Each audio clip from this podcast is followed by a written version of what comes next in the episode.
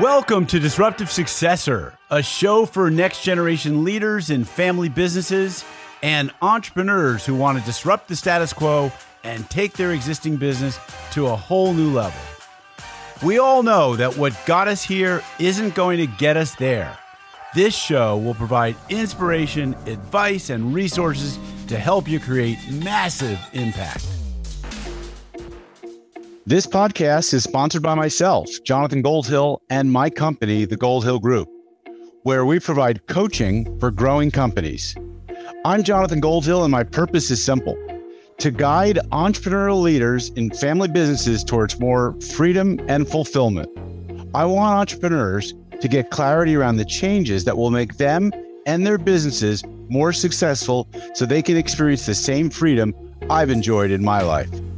Our proven practices challenge business owners to think differently about their business and how they're running it, and quite literally become game changers in our clients' companies.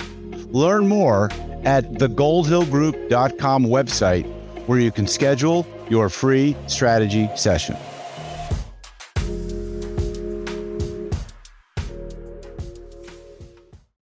Hi, it's Jonathan Goldhill, and welcome back to another episode of the Disruptive Successor Show.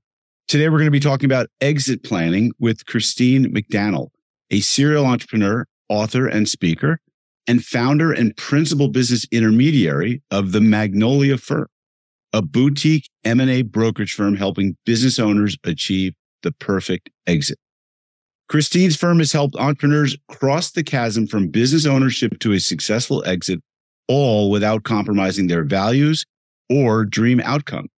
Her firm specializes in helping owners achieve a 100% success rate for exits, with most closings coming in at either full asking or over asking price.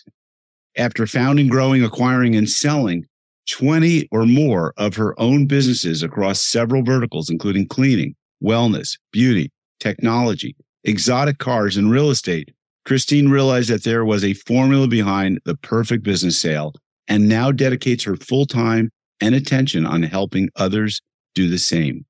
Christine has been recognized with numerous awards through the years, including the Small Business Administration Business Person of the Year and Entrepreneur Magazine's 100 Most Brilliant Companies for her first venture, Cleanology.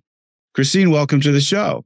Great. Thanks for having me, Jonathan. I appreciate it. I'm excited for this. Awesome. I usually like to start these shows with understanding a little bit about where you came from and how that context fits in with family businesses, because this show is designed for next generation leaders, typically in family businesses.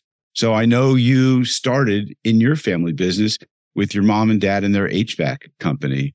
So tell us that story. When did you join? What was it like? Walk us through it.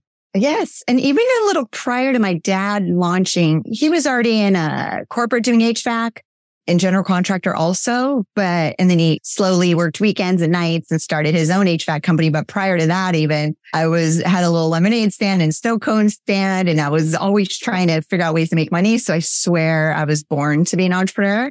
And yeah, so he started his HVAC company. Maybe it's like 9 or 10 years old, around there, full time. So he went out full time, and he was its sole proprietor. So he's the one going and fixing. This was Lancaster. If anybody knows where that is, it's a high desert. It could get to 120 degrees in the middle of summer.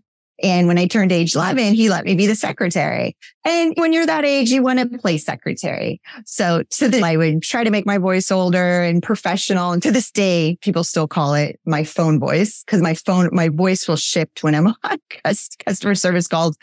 And even for my own company now, these years later. And yeah, my mom helped him too. So with all the more business like stuff, they did it together. And people would even cuss me out sometimes. It's 120 degree weather and their AC is broke. People are not happy. And my dad would grab the phone and just say, "Do you know you're cussing out an 11-year-old? And so once I turned 14, my parents had gotten a divorce. I stayed with my dad because we were so close, and overnight took over everything my mom had been doing. So accounts receivables, payables, dispatching. By then he had a couple employees. Yeah, everything, paying all the bills for the house. My dad would give me a stack of signed checks once a month, and I would pay all the business and all the personal expenses for everything. Again, at 14, you want to be treated like an adult. So I actually loved it. I got to drive that young. Give me the keys of the car. But what's funny, everybody listening in these family businesses, especially the ones that unfortunately have to go through a divorce during all this stuff, people would start. It was called P Heating and Air. So Kevin and Pam. Then people would ask after the separation and he'd say, oh, Kevin and Paul. Paul's my silent partners. He was quite the character. So I think this is pretty typical of a lot of next generation leaders in family businesses, which is they grew up in the business and then they looked at the business and thought, I could probably run this better. I could do certain things that my dad or dad and mom just don't do all that well. Whether it's I could put in some systems, I could put in maybe some technology, or they don't really understand social media. They don't understand marketing. They don't understand this online web stuff. And yeah, they're still using like an Earthlink or AOL email address. So let me help them professionalize. I'll help them put a website together. And they start slowly putting these things in place. And so that's a very typical, I think, profile of some of the people that listen to this show. And so knowing now what you know now, if you knew then, and you were a young adult, what kind of things might you have tried to inspire your dad to do in his business to change it? And this is the easy question, because it was during. So again, as a 14-year-old, and I'll date myself, it's fine. This is 94, right? And that's just barely starting. We got a home computer right around 93, 94. But prior to that, it was phone book. And my dad just had the little one-liner in the white page section. I'm like, Dad. So I always just thought really big, even back then, bigger than he did. It's, Dad, let's get a full page ad in the yellow pages. Dad, let's get a billboard in the city. Hey, put a magnet on your truck that says, you know, what you do so people see it on your work truck. And he's, no, that's a liability. Somebody's going to hit my truck and sue me because I'm a business owner. So he was a risk taker, but not in that sense. And He wasn't a marketer. I've always been a marketer and salesperson. I'm a big time marketer. So then we got the home computers in 93, 94. I had it in my bedroom because I love computers even back then. And it was MS Works. So it wasn't even Word. And you could put all the clients one by one. I put them in the system and started using computer tech in the business, putting tech in his business. So yeah, those are things immediately. And then having him hire people. So I put that pressure on Dad. You can't do you're overbooked. You can't do all these jobs yourself. I know you enjoy it. He actually loved it. Never missed a day of work, out the door at 7 a.m. Insane work ethic that I inherited. So yeah, it's like hire more employees and just manage them. Like I just was thinking a little differently. So your dad was definitely the entrepreneur in the E-Myth, Michael Gerber book. The technician. The technician who did everything. He was very small amount of manager and leader, visionary, and mostly technician. And a lot of people, maybe of your dad's age and maybe education, maybe interest or time would be like, I'm not going to read that book. I don't have time for reading a book about business, even if it's a story or something like that. And I'm not saying that was who your dad was, but this is just very typical. How do you convince? You're a young person. You're 14, 15, 17, 20, whatever. How do you convince your parent that you know what you're talking about and you're adding some value here by putting a website together, by doing some marketing, by hiring other people? And maybe you just can speak from your own experience with your dad. Did he see the light of day there to do all those things?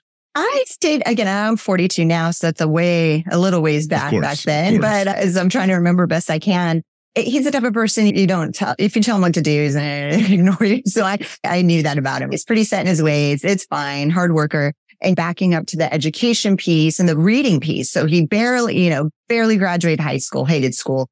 Never read a book. And so that was not even an option on the table, right? I never suggested to do that.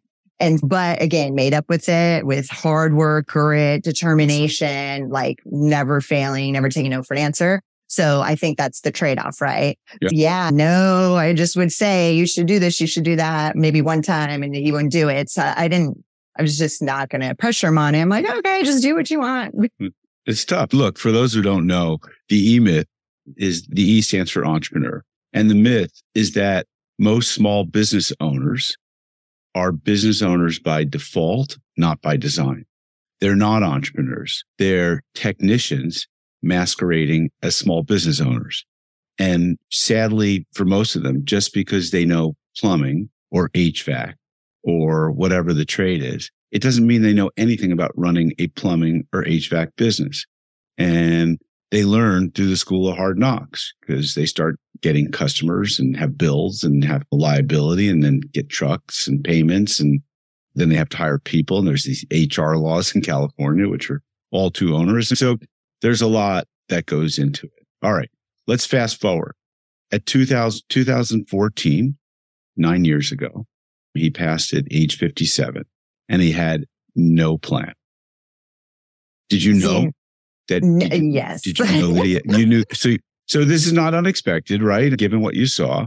When I say plan, I mean, he didn't have a will, and I knew he'd never have a will. He said that my whole life. Hey, I'm not going to have a will. You guys can fight it out. Again, he was this risk-taking. He lived that kind of die young. What is that saying? Yeah. Live fast, die young. That was his style. Chain smoking and eating red meat. And I never stopped him on that. Again, he's not somebody, if you tell him not to do something, he's just going to do it even more probably, which is fine. And we got along great. And I never told him, stop smoking, don't do this, and go get a will and this and that. He would just laugh and say, you guys can fight it out. I'm not getting a will. So that was like his joke. And when I already had my own business down in San Diego, I get the call from the sheriff's department, which is 7 a.m. Your father's passed. I drive as fast as I can, 3 hours up. It's chaotic there. It's so chaotic. Like, I'll never forget. You've got employees that are showing up at 7, 8 a.m. You've got his office managers in the house. He was running it from the home the whole time. Okay. I see the dining room table, stacks of unpaid past due bills, insane. And just quickly, and I just launched my second location just 3 weeks prior of my spa. I was already in my own chaos, and I go in there and I just go into fix it mode. I'm good about just being very logical and non-emotional when it comes to business and jumping in and just being a fixer. So I'm just like, okay, employees got to be paid for what they did this week because they're standing there. What do we do? It's a Thursday, the day before payroll. I jump into his Quickbooks. Password's like 1, 2, 3, 4. So that was easy. Okay. And I'm like, to have a business over 22 years and just watch it disappear overnight. It just broke my heart. So I'm like, can I rescue this business? Do I have much HVAC experience? No, but I can learn and I can at least try to sell it real quick. So I jump in the QuickBooks, like the balance sheet's a mess. It's upside down. The business isn't profitable. And I just didn't have the bandwidth at that moment. I was just like, I can't even, it's going to be too difficult to rescue this. Obviously immediately shut it down, called a couple competitors that were friends to just say, do you want to grab some of the clients? You can have them. Yeah. It was pretty crazy. For sure. How long did it take? Do you remember? Oh, it was fast. My friends couldn't believe it was one day. People couldn't believe it. I went up there on a Thursday. I handled stuff, came back Friday or Saturday. And they were just like, I'm like, I just had to get everything going. And it just had to be done in one day. That's my style. I move very fast. I make very fast decisions. I don't hem and haw. And it was one day. Wow. Amazing. And not to bring up old feelings, because maybe it was a long enough time ago, but then you had to deal with his estate, whatever was left of it, because when you don't have a will, it could go to probate.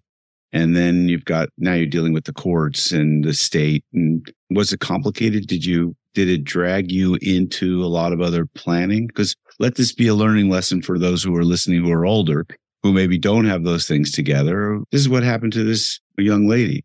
And she had to take care of it. So, yeah. And then just for listeners, because they're probably curious what happened, he had heart failure. So he died in his sleep. So his heart just stopped. So, yeah, it was very sudden. Your listeners will love this. Here's some comedy moment for the podcast listeners.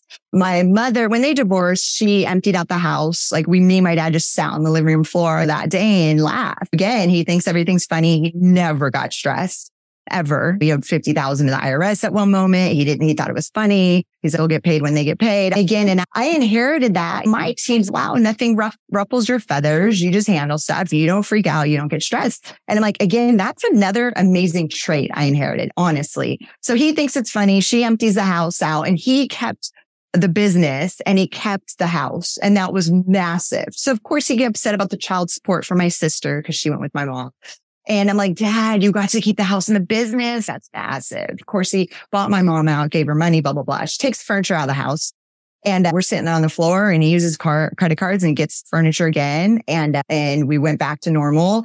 And this is the funny part. I don't know if it's funny, but it's to say state of California is going to take everything. So that day when I came in, again, I have a beautiful, wonderful life in San Diego. I didn't need to walk into his house and say, "I'm taking this, that, and this." It didn't. I have all that stuff. Things don't matter to me. I was just trying to fix everything real quick. And my sister starts walking around, "Oh, I'm going to take this and this." And she hadn't talked to him in years. And I'm just like, "Oh, whatever. I can't deal with that right now." And long story short, I come back that weekend. So on Friday night, I get called from a neighbor. And he's like, "Chrissy, there's a U-Haul backed up to your dad's house and your mother and your sister are emptying it out." What? My father wasn't even, I would say he's rolling in his grave right now, but he wasn't even in the grave yet. I'm like, how is that possible that a wife can take everything you own 20 years later again a second time, Dad, because you didn't have a will? Look at that happen. Right. So I'm like, quick take it. It's like hitting the drugstores, breaking the glass, going into the drugstore and like a riot, like stealing what you can because there's no cameras on. Nobody knows what's going on. And even I'm just like, I call my sister, "What the heck are you doing?" And again, I just let them be. I'm not getting involved in any drama. Yeah. I'm drama free. And when I was there that Thursday, there were neighbors knocking on the door. "Hey, Kevin owes me $10,000. I'm like, "Do you have anything in writing?" And they're like, "No, your dad." And some of it was fake for sure. Else had the title to his car. It was like he borrowed $30,000 and it was legit. So I was like, "Oh my God." I'm like, "Here's the car title. Give me the car title. Sign. Not legal. It's fine." I felt horrible. I'm just like, "Here's the keys of his bedroom. Here's the title. Sign. Boom. I know it's not the $30,000. I'm so sorry." It was those kinds of items that you're just trying to figure out. But yeah, when they emptied the house, I was like, "Oh my gosh." Yeah. And then the state probably took the house after that. Wow. The house I grew up in, just crazy. Yeah, I bet. Sounds like this could have been a pivotal moment for you, like a moment of truth. Was it then that you maybe walked away and said, "Okay, this is crazy. Nobody should ever have a business without a plan, without a will, without an exit strategy in place"? Was that already, or do you think your thinking was maybe cemented or baked a little earlier in life where you saw your dad and said, "Okay, this is not how you run a business or how you run a household"? Without a doubt, immediately I came back to San Diego and I put in place, I've had a trust already. I forget who the executor was of, I wanted a business. What was my coach is my will. The business would actually go to my business coach because he knows my business inside out. Mm-hmm. Okay. Would it go to parents? No, like they don't know my business inside out. Again, that's my situation. Because I'd want to protect my business. I'd be so upset if it just collapsed overnight, right? Scene's gone. Nobody can take it over. The business is shutting down. My employees, everybody. Coach would take it over. He knew that. So I just had it very crystal clear. Hey, my bookkeeper's been with me for over a decade. Here's Chris's contact because she has access to all my business and my personal financials, right? Mm-hmm. So take it, do whatever you can, keep my business going. Donate this part to charity. So I had outlined that very crystal clear, my game plan completely when I got back. And this unpaid bill stress of a pile, I took a picture because I'm like, I never want my life to get to where I've got a stack of past due bills and the stress that probably brought. And so definitely changed some things in my own situation. You've had a number of businesses as an adult along the way that you've grown, acquired, sold. What have been some of the specific learning lessons from some of those specific businesses? Tell us a little bit about. Ooh, a lot of great ones. I think team, and I talk about this on a lot of podcast interviews, your team, I know it's like customers come first is what people say. I don't believe that. I think your team comes first. And then in turn, the customers will be happy. And if there's a nightmare customer, then my team knows I'm going to let the customer know. I'm going to say they're not a fit. It's not fair to my team. I have A+ players. I give them all the freedom in the world. They want to take time off. They get the time off. I'll make it work on my end. They're dependable, reliable, driven. So those lessons, it's like hire, slow, fire, fast. Number one. The E-Myth was a great book for me. I'm glad you brought it up.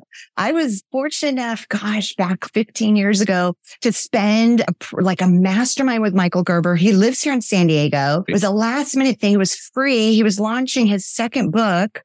I'm blanking on the name on it. It's really good. So I read the E-Myth, but I don't remember the name. Yeah, it's yellow and white. And yeah, like when he was doing his visioning work, I think. Yes, and it was a room of 25 people, and I was young, and I was so lucky to spend 3 days with him. And I had read the E-Myth already, and in my cleaning company, I was still the technician coming out to entrepreneur and working my way out so fast. Cleaning company was my first job from day one. I'm like, I'm going to clean houses until the day I can hire a manager and more people. Cleaned with 3 people, a year and a half of cleaning condos in downtown San Diego.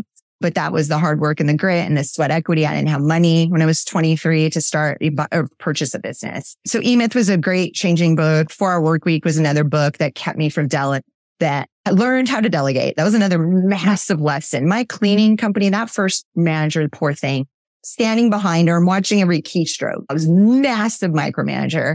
Read 4-Hour Workweek. Went to Thailand for 2 weeks, and I know that was age 26, and it changed I delegate. You ask my team, I do not micromanage anymore. They are adults. They're amazing. I don't need to micromanage them. So yeah, I'm just a resource for them. That's great. What was one of the hardest businesses that you've had to exit, and why?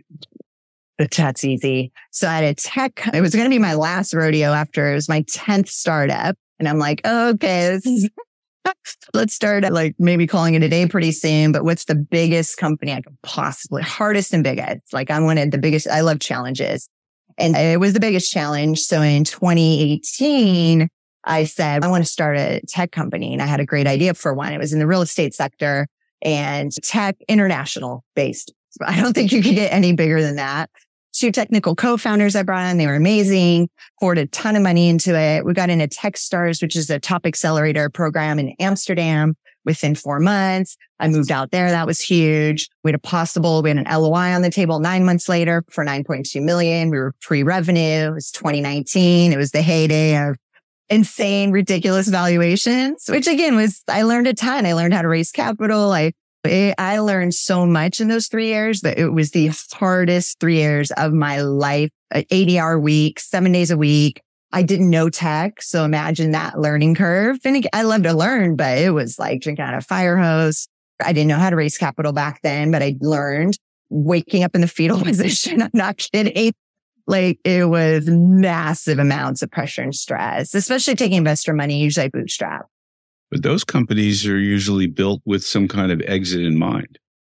So that's another mistake I made. Did you not have an exit in mind going into that business? No, that was another big mistake. I never had the exit. And again, this might be contrarian. When I see people, I've seen a lot of people make the mistake too.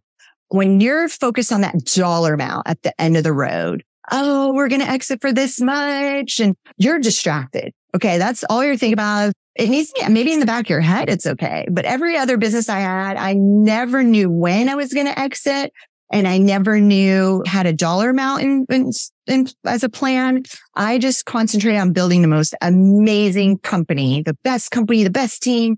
That's all I cared about. That's all I focused on. And the exit will come naturally. I agree with. I don't think it's an exit price that you have in mind, but it's who might be the acquirer. What, is it, I just watched this interview with Brian Chesky at Stanford Graduate Business School, Airbnb founder.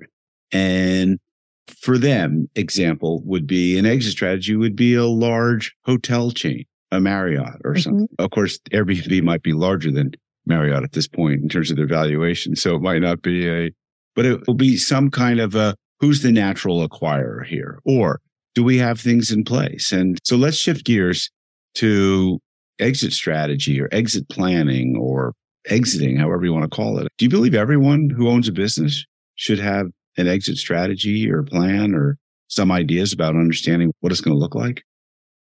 Definitely get stuff in line. So we'll shift now, especially because I'm so handy with the Magnolia Firm. That's what we do is we're on the sell side. So we've got sellers come to us, we list, we get them to exit. I kid you not. I think we work with a lot of younger demographic. Of course, or if they're older and they have kids, I always ask, why wouldn't your two sons take this? It's such a great company. It's cash flowing. And the father's disappointed. They're like, they don't want it. Or, oh, they're already super successful, like on their own. So I got to sell it. But the majority of our sellers come to us and say, I wanted to exit yesterday. And they have no plan and their stuff's not together. And again, I thrive on chaos, obviously. You guys, it sounds like I do already. And so I'm like, okay, boom, we're going to go to market as fast as we can. It's a hot seller's market still to the day. Boom, let's go live. Let's go a little higher just to test the market. And simultaneously, we're fixing their company. So it's okay. You're still doing these roles like business dev or some of the books. Let's start outsourcing that as fast as we can to your team. Just delegate, like if the business is wrapped around them. So everybody listening, number one, make sure the business is not wrapped around you. Over time, you're just going to start delegating and you're going to work yourself out of a job. Your reputation has to be spectacular. I think that's another massive value add for a buyer. If you have perfect reputation, focus on that. Getting your books clean, just make sure they're in QuickBooks and straightened out. And the personal expenses are fine, guys. I'm not the IRS and we use the CPA and they get it because those are add backs and not everybody knows that. So they're like, oh, no matter what, we're going to add it back to the adjusted EBITDA. And that's your multiple is going to be based on that. So as long as you're keeping track and justify it's personal, people get it. So I would say that those are the main ones. And so we're fixing things as we go and we're cranking up the sales as fast as we can. We want them to crank the sales as much as they can and the revenue while we're concentrating on finding the buyer or the acquirer. What size companies typically are you dealing with? Is there a sweet spot? A sweet spot. We've moved up quickly, up market very quickly because we've only been in business 16 months. So we're at about the 3 million to 10 million. Okay. Is what we're working at. In terms of revenues or enterprise? Purchase price. Okay. Yeah. And think of a business that was very owner dependent.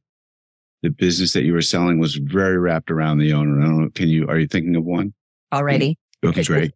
Do you remember how long it took to sell that business? And what did you have to do to get it like seller ready or get it sold? Love it. Great question. I think the sweet spot, everybody listening, you're not going to work your way out to zero. Everybody knows that. 10 hours a week is great. Well, most of our sellers are at 10 hours a week. We're kind of doing marketing, sales, or checking in on the team. Totally reasonable. Okay. To say zero is probably not even believable. This person, she was on about 10 to 20. It wasn't the hours worked. She was the face of everything, face on the website, face all over the place, still managing the team, very hands-on, 10 hours, 20 hours a week. But she had written a book. So she literally was the thought leader and expert in teaching people how to go to college overseas. Okay. Gotcha. So teaching adults and parents, here's how to go to college overseas. It's a lot less expensive. Immediately, I'm like, she face on the book. I'm like, I thought of this because I have experience in authoring books is, hey, we're going to do an updated version for the buyer. And we told each potential buyer, hey, we're going to do a revised version of the book. And then you're going to be the co-author. Your name's going to be on with the owner. And together. Like yeah. That. And it was just a little hack because I know the publishing industry, book needed to be updated anyways. Immediately that buyer is a thought leader, automatically has that kind of title because they're now published author in this space technically. How did you fade out the visibility of the founder and seller over time? Did you keep that person's face? No, front and center, did that just sort of fade away? Yeah. By the way, I'm sitting here and I'm thinking of a similar situation. And I'm thinking that Colonel Sanders, his face is still on the Kentucky Fried Chicken. But I'm trying to think of other companies that have the person associated with the brand. No, there's a restaurant in San Diego. I just found this out recently, and I know you're in Southern California. It's called George's on the Cove. It's in La Jolla. It's very popular. And somebody said, they're like, George is gone. George doesn't own it anymore years ago. So sometimes they do need to stay. At my spa, I exited 5 years ago. They still have me in the brochure. That's what it does do as the founder. Right. So my face is still on the founder, which is fine. I mean, off the website immediately. We're taking the client on. It's like day one. Come off the website. Again, you're under the team as the founder, but is your face on the homepage? No. So you're just doing it as quick as you can. But that's the hardest thing. If you've got a very owner-dependent business and you don't have a systems-dependent business, and if this person is still working full-time in the business, I helped a client sell their business. They got an $8 million price tag on it. It was probably a $5 million revenue business, storage business. And he was so involved, but it was clear that someone else could run that business better. But there was no name or face on the brand of the business, which I think makes it a little bit harder. Yeah, that's a great. And then to that point real quick too, is they're probably going to have an earnout. You can avoid an earnout if you're not. So did that, I'm guessing he had a what? He had a $1 million earnout, which wasn't too bad given the price tag. Maybe it was $1.5 million. So a pretty good down payment. Yeah, so not impossible. Yeah. If the business is wrapped around you, just be expecting an earnout. Yeah. Speaking of which, down payments or downstroke on a purchase, do you find that there's a rule of thumb? Because I've read on, I think it's Biz Buy Sell, which is a seller's marketplace. The research suggests that most people buy a business with about 35% down and the rest is paid out over time. But I'm suspecting that represents a large universe of very small businesses that require that earnout. So in the size space that you're talking about, the $3 to $10 million price, or enterprise value, what size, what percentage of that price is paid up front? Do you have any idea? No. So we're, again, hot seller's market. So will this change when it flips? Probably. We won't ever let our seller carry back more than 20%. Okay. That's going to be at an interest rate of anywhere from 7 to 10%. So in the end of the day, they'll end up, as long as they get paid back. I wouldn't do that over 2 years. We haven't had a single earnout yet. Again, they're working 10 hours a week. Come on, they could be replaced. There's a training and offloading process, but no earnouts. Because I have a lot of colleagues that have sold big companies, and I think only two of them, I was actually shocked, stayed for the one had $5 million on the table. So I don't think he had a choice but to stay 2 years. They're hard. I'm sure you know. When a big corporation acquires your company, oof. It's about 2 years. Of the size transactions that you're talking about, are these mostly strategic buyers like corporations, or are you also selling to individuals, financial buyers? When we were down market when I first started, I was at the 300 to 500K mark. Yeah. They sold a lot quicker. The money was still good. They are harder because everybody told me, they're like, Christine, once you go up market, it'll be easier. And I'm like, it doesn't make sense, but they'll take longer. And we're not seeing that. We sold one in 3 weeks at 3.5 full price. Wow. So 3 weeks, but I've sold little guys at three weeks also. So over time, I'm going to see the data. That's not necessarily true that it'll take longer, but the work is easier. It's so funny. So the little guys were all cash because it's easy. People were pulling a home equity line of credit. For 300K, 500K, all cash, full price, over asking. It was I don't think I had a single one do seller. Maybe one of them did a little seller. I have a little bit of skin in the game, seller carry. Makes sense. Those were private buyers. You're exactly right. Those were all private buyers. Mm-hmm. One of them was a strategic, was a roll up. And then now we're going up market. No, but the 3.5, it's a first time buyer coming out of corporate. So that's really everybody listening. People got a taste of that freedom during COVID, people in corporate, and they want out. So they're going to get an SBA loan. They're pulling home equity lines and they're buying their first business, which is exciting. So this one 3.5 and million, and he's never, amazing that it sold so fast. I would think, and from my experience, the average time from contact to contract so that would be what would that be called in terms of the cycle of the sales cycle? I don't know. Would be about 9 months would be my guess. From the moment that you make contact and they sign a contract to hire you to the time that the deal closes, I would think 9 months would be an average.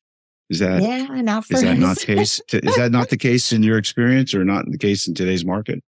Yeah. And again, I can't wait until we have 5 years under our belt where the metrics are more reason. Right. I just feel like we don't have enough yet to garner perfect. data, but let's use that 3.5, which knock on wood closes tomorrow is the seller's birthday. So we're super excited for him. That was an SBA loan. So we got the signed LOI, we got the offer within 3 weeks, signed the LOI, jumpstart the process, everybody at record speed. The buyer's so excited, seller's excited, they get along, we're jamming, but it's SBA. Which I was like, oh, the advantage is it's all cash to my seller. But that could take at least 30 days to close. Oh, I had one, my spot, I was 90, it was over 90 days. Yeah, of course. So this one, it would have been 7 weeks, which would have been a record on the SBA front. But of course, there's an EIDL loan in the mix that the seller wanted to keep. And then the lawyers battled the purchase agreement back and forth for weeks and weeks. I think we'll be from listing to close. I think we're still under 3 months total, which is good. I think amazing. Yeah. Amazing. So, is it common? Does an EIDL loan always go with the buyer of the business? Is it attached to the individual, the seller? Those are the COVID relief funds of loans, which everybody knows, which are the golden loan. You got a 30-year at 3.25, 3.75, 30 years. They delayed the payments for a year and a half. This person had a $500K one and didn't really touch a lot of it. So it's in an account. He loves the money. When I even said, I'm like, oh my God, that's just the best loan. Exactly. And then SBA is you got to pay that back.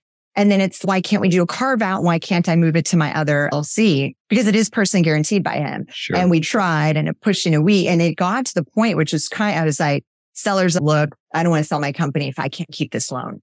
I'm like, you're telling me right now that you're going to get a $3 million. Pay the freaking loan back. Yeah. And they take it out of and he got a little confused. I think he thought he needed to pay it immediately. And I go, no, it's coming out of the loan immediately, or the payment, right? Here you go, 3.5. Boom, we're going to pay off the loan immediately. Here's $3 million in your pocket. It was like about a week or two. I'm like, oh my gosh. But again, it's the winner's curse, right? And it's pigs get fed, hogs get slaughtered. It was, you got me full price in 3 weeks. So can't you do it again? I was like, I think we got pretty lucky. I can't guarantee that. And now your sales, we told you to focus on your sales until the wire hits.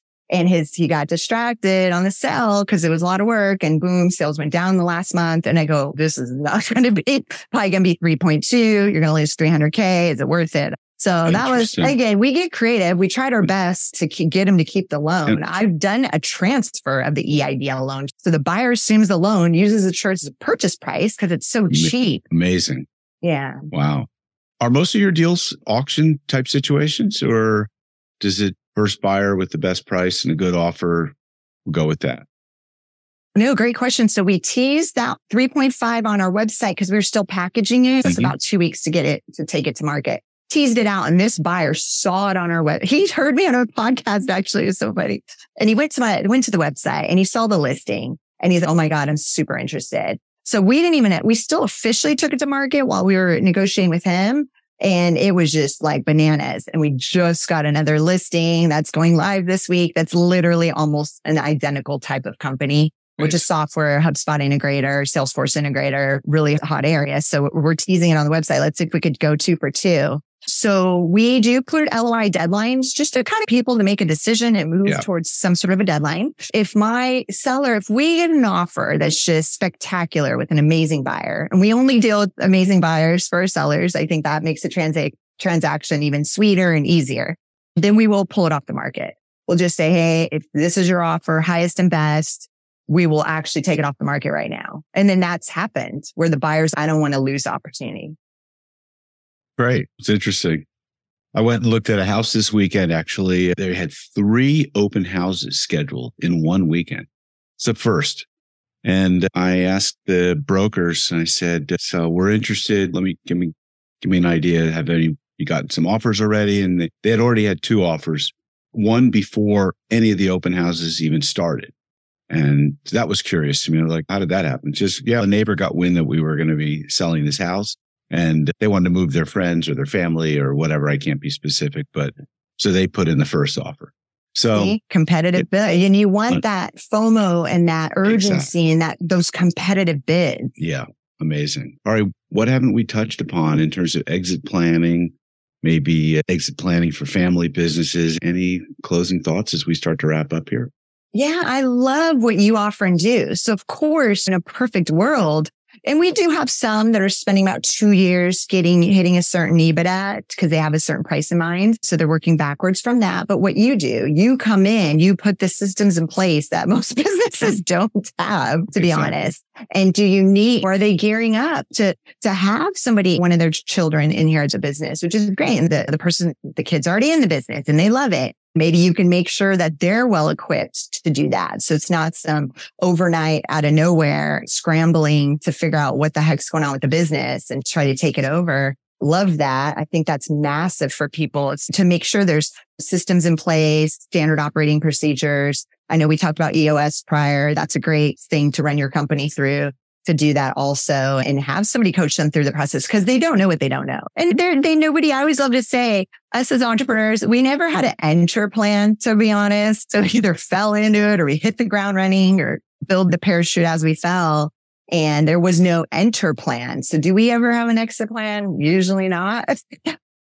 It's so true. I think the only time I really have clients or people who really understand what the exit looks like before the entrance is they grew up specifically in a very entrepreneurial environment. Either they went to an entrepreneur program or an entrepreneur school, or they've been pitching VCs who have been asking them those types of questions because they're looking for what's the exit. And most people, only 2% of all companies that get started in the United States are funded by venture capitalists. So everything else is going to be funded by family, friends, and fools, I guess is what they call it. Right? Or yourself, your home equity loan or whatever cash you have in your pocket. And most people do fall into these things, and they don't fall into them thinking, okay, how am I going to exit this when I want to get out? Just like most people don't go into a marriage thinking, if this doesn't go well, what will the divorce look like? How do we, and that's what attorneys do the prenups around. No, and you're right. And to my software company, you're right. That one, I did have to have some sort of an exit, but I focused too much on the money on the end of the rainbow. But we raised capital from angels. We didn't go the VC route by choice. And you're right. We had a list of possible strategics that would acquire us down the road. We did have that. We didn't have a super fleshed out plan quite yet. So after 3 years, I exited, but it was like pennies on the dollar. I didn't want to shut it down, but at least somebody took it over. Yeah. You're building the plan as the money's coming in. Awesome. Hey, Christine, this has been great spending this 40 minutes or so with you. Your energy's infectious. I'm sure your clients who come to you feel that. How would you like to be contacted if people listen to this and say, wow, I want to learn more about Christine McDannell's business? Do they just go to the Magnolia Firm website? Yeah, the Magnolia Firm. Yeah, .co, but I'm great on LinkedIn. So I love being a resource. If any of your listeners have a question, just message me on LinkedIn. I'm on there all the time. Great. Thanks so much for being on the show. Thanks, Jonathan. It was great. All right. So folks, you heard it. Like, this is an exit planner who's not sometimes planning, but just preparing you to go to market to sell. So if you're in a situation where you can work 10 hours or less in your business, you probably have either a great staff of people and or great systems in place that allow you to do that. And that is great thinking, is how can you take a 2-week, 4-week vacation, get away from your business completely and know that it's running all by itself? And the answer to me, in my mind, is that you do it with systems, you have a playbook, and you have an outstanding, great team of A players who can run the business in your absence. And that's what it's all about. It's not finance. It's not technology. The competitive advantage, Patrick Lencioni said, is having a great team. Great teams will execute on C quality business plans way better than a poor team executing on an A quality business plan. So there you have it. Folks, if you enjoyed this episode, please share this with others. Give us a great rating on your podcast application of choice and go make it a great day. This podcast is sponsored by myself, Jonathan Goldhill, and my company, The Goldhill Group, where we provide coaching for growing companies.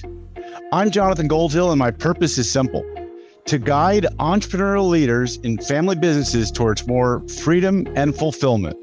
I want entrepreneurs to get clarity around the changes that will make them and their businesses more successful so they can experience the same freedom I've enjoyed in my life.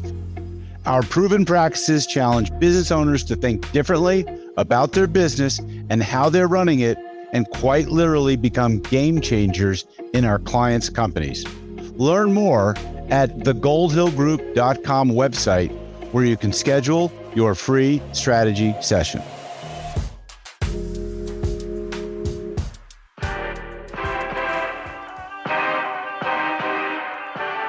Thank you for joining us on the Disruptive Successor Podcast. If you enjoyed today's episode, please subscribe, review, and share with a friend who would benefit from the message. If you're interested in picking up a copy of my book, Disruptive Successor, go to disruptivesuccessor.com.